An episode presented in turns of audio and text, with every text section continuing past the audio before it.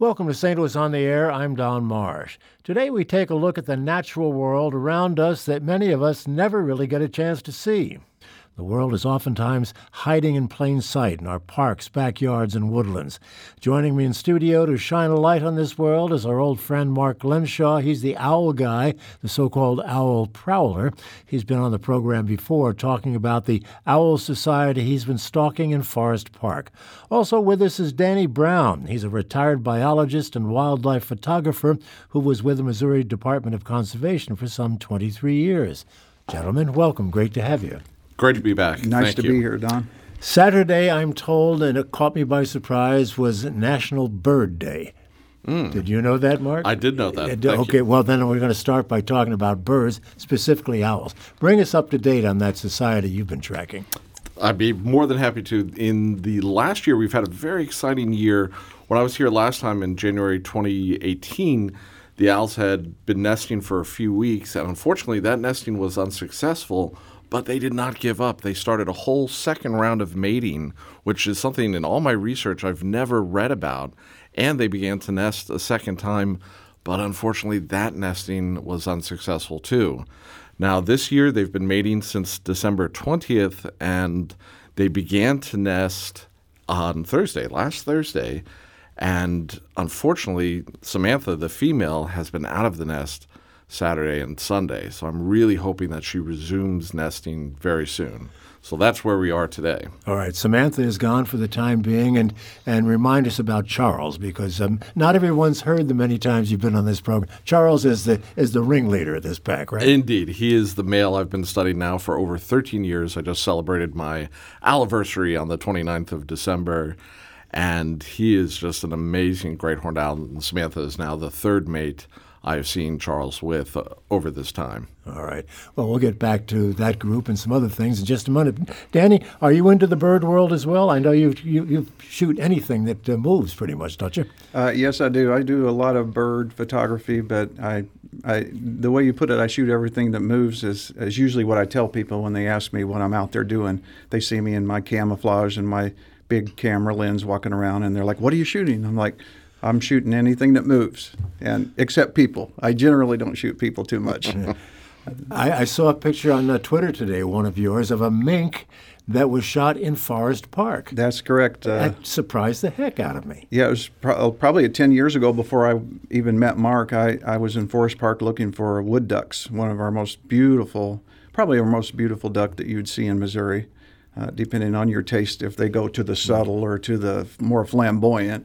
Uh, but, anyways, I was looking for wood ducks and I, I had found one and, and I was sitting in the brush, had gotten there really early and and all of a sudden I saw a mink popped out uh, and and just kind of stood on a rock there along the waterway down near the Muny, the lower parking lot of the Muny.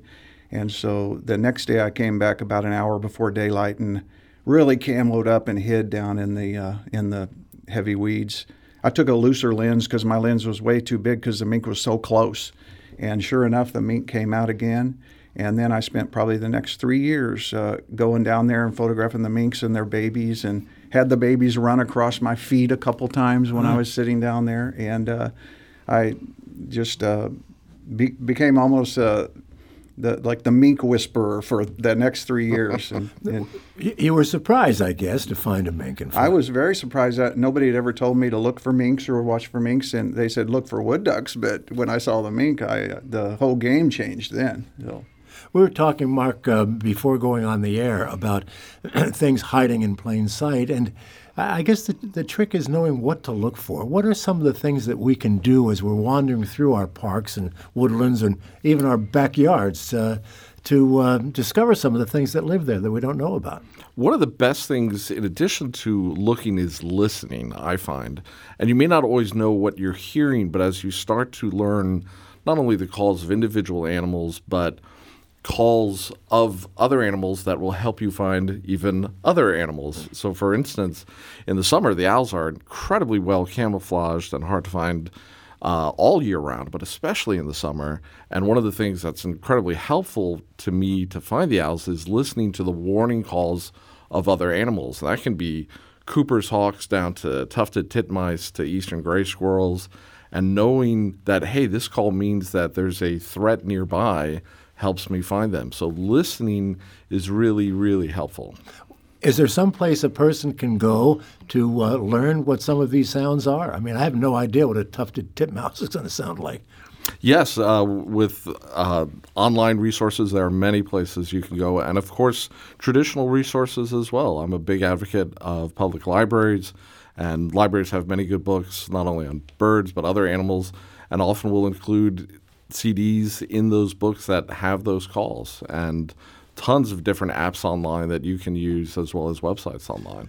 Danny, this technique you use as well to uh, familiarize yourself with these areas? Well, uh, it's my hearing is not as, as good as a lot of the birding friends that I uh, run around with sometimes. So I really focus on uh, visualizations when I'm out birding, uh, to the chagrin of other birders because they are really focused on uh, on listening. Mm-hmm. And and by the way, another resource would just be uh, join in on uh, the beginner bird walks with Mark at Forest Park because that's where you're really going to learn how what a titmouse call or a or a, a black-capped chickadee or anything else, uh, what kind of sounds they're making. But I, I am aware of uh, most of the different bird sounds, but I just can't hear a lot of them, especially the warblers that migrate through here in the spring.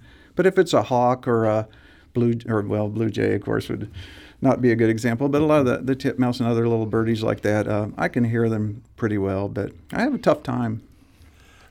Just let's just digress for a minute here and learn more about these walks of yours, Mark. Please. Uh, how can people get involved and, and what are you doing? This is uh, something that I've been part of in uh, two different ways for a number of years now. This is the Forest Park Beginner Birder Walk, and it's a joint St. Louis Audubon Society and Forest Park Forever initiative. And it's been going on for at least 15 years, and I've had the uh, honor the last several years to be one of the co leaders. It's the first Saturday of every month, unless that Saturday falls near a holiday. And we usually meet at the Visitor Center right there in Forest Park uh, at 8.15, and then we kind of head out at 8.30 for two hours, and we see what we can see. And it's a blast. We, we had over 40 people on Saturday. You, you've got a website where people can uh, explore a little That you can find on the Forest Park Forever website, forestparkforever.org. We will put a link to that on our website at uh, stlpublicradio.org.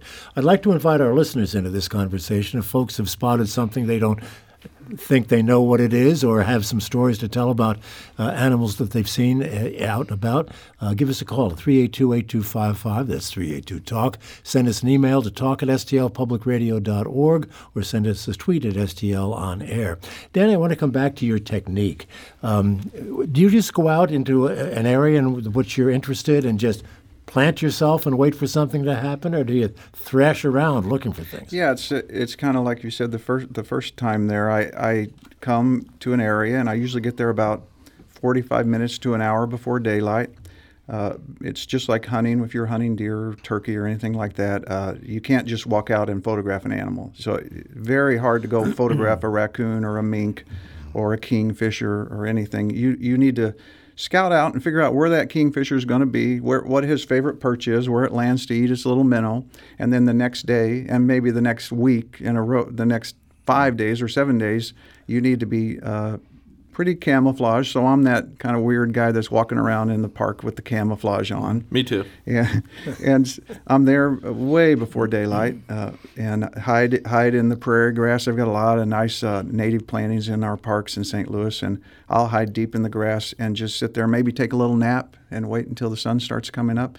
And pretty soon, uh, that kingfisher is going to land on his little perch with his breakfast, and I'm going to be sitting there with a 500 millimeter meter lens aimed right at that perch and that's how I get those shots. You know, I should point out that you were nice enough to bring a calendar from the uh, Department of Conservation calendar for 2019. You have a number of shots in there, uh, including one with three deer, which are, look like they're practically uh, going to lick the lens of your camera there. Just right. tell me something about taking a shot like that. Okay, so that would be that was at Shaw Nature Reserve, and I would have uh, got out of bed at about four o'clock in the morning and uh, got ready, uh, took a piece of toast or something, and then headed over to Shaw's, about six miles from my house, and uh, walked about uh, two miles back on a trail with a flashlight in the in, in the dark, and uh, put myself back against an oak tree, and uh, cover myself up with what we duck hunters call cut leaf camouflage. So it's just kind of like military camouflage, and I would sit sit there probably for about an hour and a half uh, about 30 minutes after sunset. Then those three bucks came out, stopped on the trail uh, from where I had just come a couple hours earlier, and they don't know what's going on with. They don't know I'm there, but they know something's going on, something's different, mm-hmm. and then they lined up uh, perfectly in a row and stared right at the camera, and that's how I got that shot. Mark, patience is really a virtue when it comes to the things you guys are doing, isn't it? Very much so. Uh, I'm sitting here happily listening to Danny. Anytime Danny opens his mouth about anything about wildlife, I'm always ears and mind wide open. and I'm sitting here and I'm nodding because, oh, yes, this is a different version of exactly what I do. A, a tip I often give to people about finding the owls in Forest Park is to look for me. I'm not as well camouflaged as the owls, but I'm still a little easier to find than the owls. So this is exactly what you have to do. You have to be very patient, and you just have to spend the time. You know, we've talked many times before, and all the time I've spent in Par- Forest Park, which is a considerable amount of, the, I've never seen an owl, and you won't tell me where the darn things are. well, I'll tell you what I'll tell your listeners and everyone else. I have the same conversation. I'm not from Missouri. Uh, Danny is a proud native. Um, but I've happily embraced the ethos and the spirit of the Show Me State. If you show me you're serious and you want to come out on a tour called an Owl Prowl, I will show you chapter and verse of the owls. And folks can get information on that at the same source that we mentioned before. Uh, that they can find. Uh, they can email me via my website, forestparkowls.blogspot.com. Okay. We will put uh, put all of that in our website as well. We have a, a, caller who wants to talk about owls. Let's bring him in before the break. Uh, Chris, uh, go ahead. You're on the air. Yeah, hi. I am a runner and I run uh, in the early morning, usually between 5 and 6 a.m. in the Shaw neighborhood.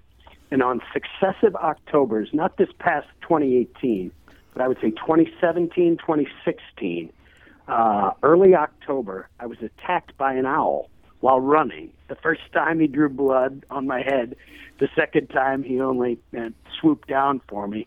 Um, but in 2018, certainly an owl came down and checked me out, um, but didn't attack me and knowing or having heard that they're such good hunters and and and they see so well, I was really shocked that it would come after me. And it always seemed to be, like I said, the beginning of October, and so certainly I'm I'm much more aware and cautious now at those times of the year. Good, but uh, wondered uh, perhaps what was going on. Were you wearing a fur hat by any chance? That's what I was wondering. Yeah. First okay. question: no, Did you have a coonskin cap on?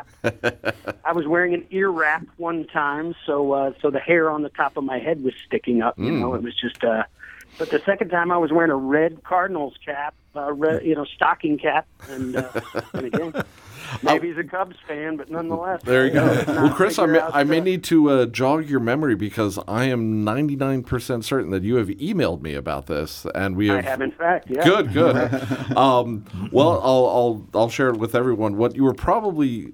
Uh, enduring was uh, either a very high strung, uh, short tempered individual or a young owl getting ready to leave its parents' territory or in the midst of finding its own uh, territory, still learning the ways of the world what's food, what's not food. The other possibility is that owls store food. It's called caching, and you may have been unknowingly too close to a cache. They will defend caches very seriously. Uh, caching is an inbred instinctive uh, behavior. And if you're too close to a cache, watch out. Thank you so much uh, for the call, Chris. Thank you. Appreciate it. Have to take a break. Let's do that now. Come back and continue the conversation. We're talking with Danny Brown and Mark Glenshaw. These uh, two gentlemen are out in the wild taking pictures of the wee beasties out there and also the owls in Forest Park. That's uh, Mark's specialty. Back in a moment. This is St. Louis on the Air on St. Louis Public Radio, 90.7 KWMU. Thank you for listening to this St. Louis on the Air podcast supported by University College at Washington University, with undergraduate and graduate programs part time evening and online. University College at Washington University, offering world class education within reach.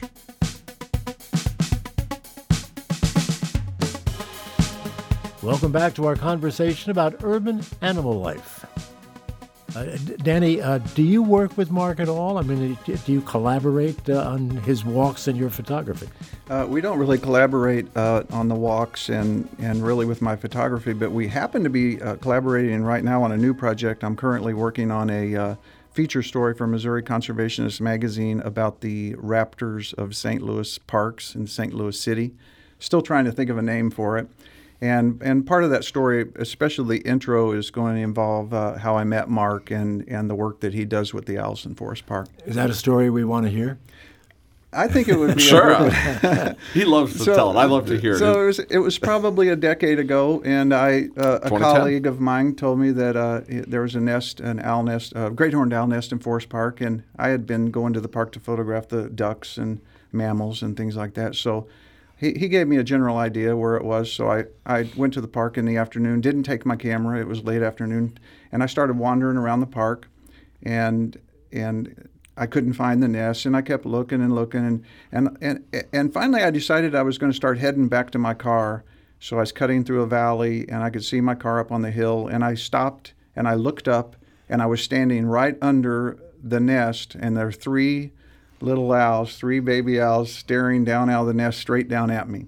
And I thought, wow, I found the nest. Okay, I'm proud of myself. And just within a few seconds, Mark appears. I'd never seen him in my life. He appears and says, Can I help you? I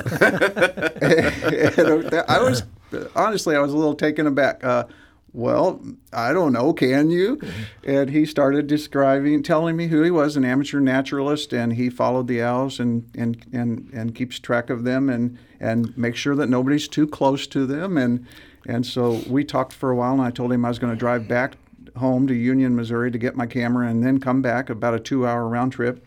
So I left and, and uh, got back there almost two hours later, and Mark was still, still standing there. And he said, uh, while you were gone, I checked your bona fides. I called a few people, and, and, you checked out. And, and so I said, "Well, thank you. I'm glad I checked out." And then from that point on, we became long, long friends. And uh, he Big still time. comes to my house, and we break bread together all the time. And yeah. it's, it's been a fun adventure. Oh, that, amazing! Yeah. Just it, it's a. Uh, I love Danny's. Uh, I, I don't even want to say version. I love Danny's story. It is the story, and I was immediately impressed. He said, "Oh, I'm going to go back and get my camera." And I thought, "Oh, he lives within the immediate, you know, sort of five ten mile radius." He drove all the way back to Union, as he just said. That's a mm-hmm. two hour round trip. I thought, "Okay, this guy's really serious. Let me check him out." And sure enough, oh yes, I've read his work. I've seen his work. This guy is incredible. Wow, what an honor! and just to meet him, never mind to become friends with him. You're, you're very protective of, uh, of these uh, critters, aren't you? Indeed, and they are federally and state protected as well. And it's uh, these. One of the things that both Danny and I really try to keep in mind as we do our work is that we are in the animals' homes and we want to be good neighbors, yeah, good right. guests. That, yeah. that, makes makes a lot of sense. Let's uh, let's take another call. Dan and Clayton will join us uh, with uh, some discussion about Tower Grove East. Go ahead, Dan. Hi. So uh, I raise rabbits in, uh, well, raised rabbits in Tower Grove East, and one night I came out to check on my rabbits, and they were all standing like still as a rock, and I couldn't. I, did, I knew something was up. I didn't know what it was, and this is just over in Tower Grove East, and uh, so I walk around for a little bit, and all of a sudden. I mean, this thing, I've seen hawks in the wild, I've seen big birds, but this is the big, this owl was the biggest bird I've ever seen in person about five foot from me, and I did not see it. It was just right hmm. there, perched in the tree above their little enclosure, and it scared the heck out of me because I, I, I just couldn't believe that I didn't see something so big, and all the rabbits were just on complete edge, and uh, that, that's my owl story. no, that's fantastic, and and you did a key thing there. You observed the behavior of one animal, and that led you to see this other animal because they're all interacting and reacting to each other. And in terms of walking right past them, welcome to our world. This is this happens all the time where we're looking for something and we walk right past it. And those owls could take a rabbit in a heartbeat, couldn't they? Oh. As, as, I often say, for, for great horned owls, rabbits are kind of like chicken. It's a lot of bang for your buck. No. It's something to uh, for people to remember walking in the park with their small dogs. By the way, that uh, you, you, have to be alert to these things. Very true. Uh, I've given many warnings to people with small dogs off leash that a your dog needs to be on a leash. It's a law enforced park in most parks, and b there are animals here that can literally kill and eat your dog. Yeah. Danny, have you had any close calls in, in uh, setting up to, uh, for photographs? Uh, yeah, I've had uh, all kinds of close calls. Nothing dangerous, but I've had skunks come up and uh, sniff That's my bag enough. and sniff my feet, which is probably the scariest thing that ever happens to wow. me is when I'm approached by skunks. That would be terrifying. Because I'm so buried in my equipment that I can't really move to get away. And and I've had the um, but uh, raccoons come up and do the same thing, sniffing around me. But the, probably the worst one or the f- weirdest one was I was uh, on the end of a wing dike on the Mississippi River uh, and I had both feet in the water, uh, rubber boots in the water, sitting there uh, getting ready to photograph ducks. It was just before daylight. And all of a sudden, apparently, I was sitting on the, a spot where an otter always sits. Mm-hmm. And this big river otter come emer- just plunged from the water straight up and landed basically oh, wow. in my lap. oh, man. and I could smell fish. And it, it was just amazing. And he just went and did, like did a back dive backwards back in the waters because I apparently was sitting in the same spot where he jumped out of the water and landed like all day long every day. What's Jeez. the most exotic animal you've uh, ever photographed? Uh, I don't really do exotic animals. I try to focus on Missouri animals, uh, but uh, I have d- done some traveling just to see uh, like owls that I don't typically see in Missouri, like the saw-whet owl, and I, I, drove up to Iowa to do that. But uh, uh, I go out to Colorado every year and photograph pika and things like that that are kind of exotic to a Missouri boy like me. But I, I, I, don't do too many uh, strange tropical things or anything like that. We have an email here from a, a listener, Joe. He says, I'm a regular at Forest Park, one of the best spots for nature photography in the area because of the concentrated green space in the midst of the city. I've seen turkey, muskrats, and dozens, perhaps over a hundred species of wild birds over the years, including warblers, swallows, egrets, herons, owls, hawks, and eagles. In fact, just yesterday I got shots of a bald eagle fishing in the Grand Basin. That's, that's right. Uh, that, that's your home turf, basically, and yours too. Oh, yeah. very much yeah, so. Yeah, no, he. I, I really can't. I can't even add anything to that. He described it perfectly, and I'm so glad he's getting such enjoyment out of that. Have out have the uh, the uh, populations of these animals changed over the years in terms of urban sprawl and traffic and busier people and people walking with their devices, radios, and what have you? you know, disrupting I, their habitat? I think it, it's a there's a growing field of urban ecology, or urban wildlife study, and a lot of the work is finding that people are seeing more wildlife in urban areas.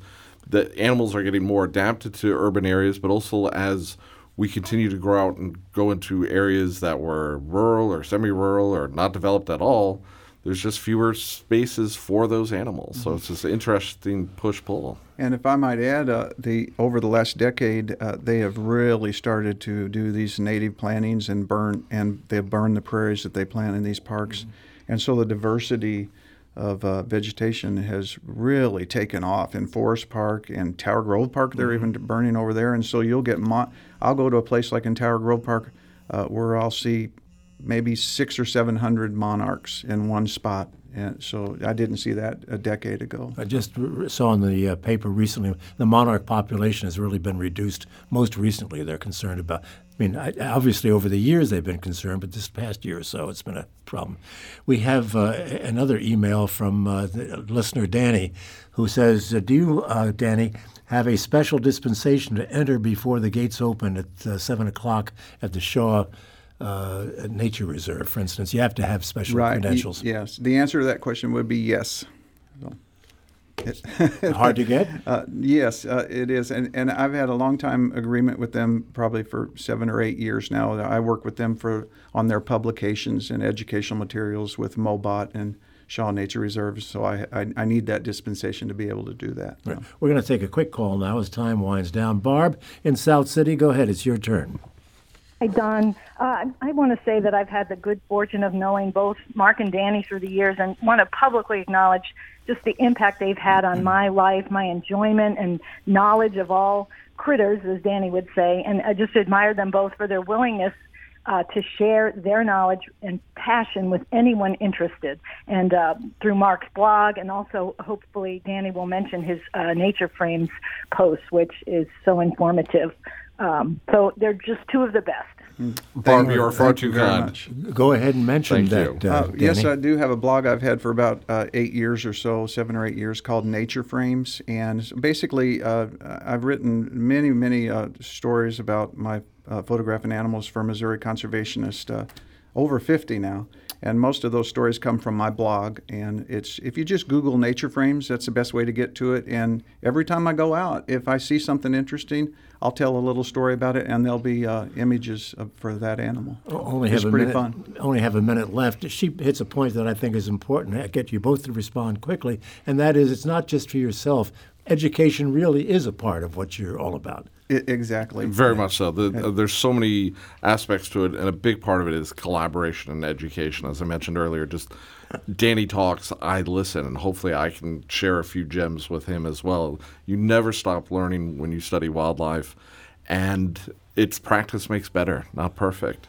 I, I totally agree. We, that's what makes, makes makes us get up in the morning is that we share all this with other people through our blogs and our Yep. publication. And now that you're retired, Danny, you have a lot more time to do that sort of thing. I, I say I'm free to do whatever I want any old time. Good for you. That's Danny Brown. Thank you so much for being with us. Um, keep up the good work. I know you're having fun. You look great. I am. Mark Glenshaw, good to see you again, and thanks for filling us in. Always a pleasure, Don. Thank you for having me back. Thank you. All right. This is St. Louis on the Air on St. Louis Public Radio, 90.7 KWMU.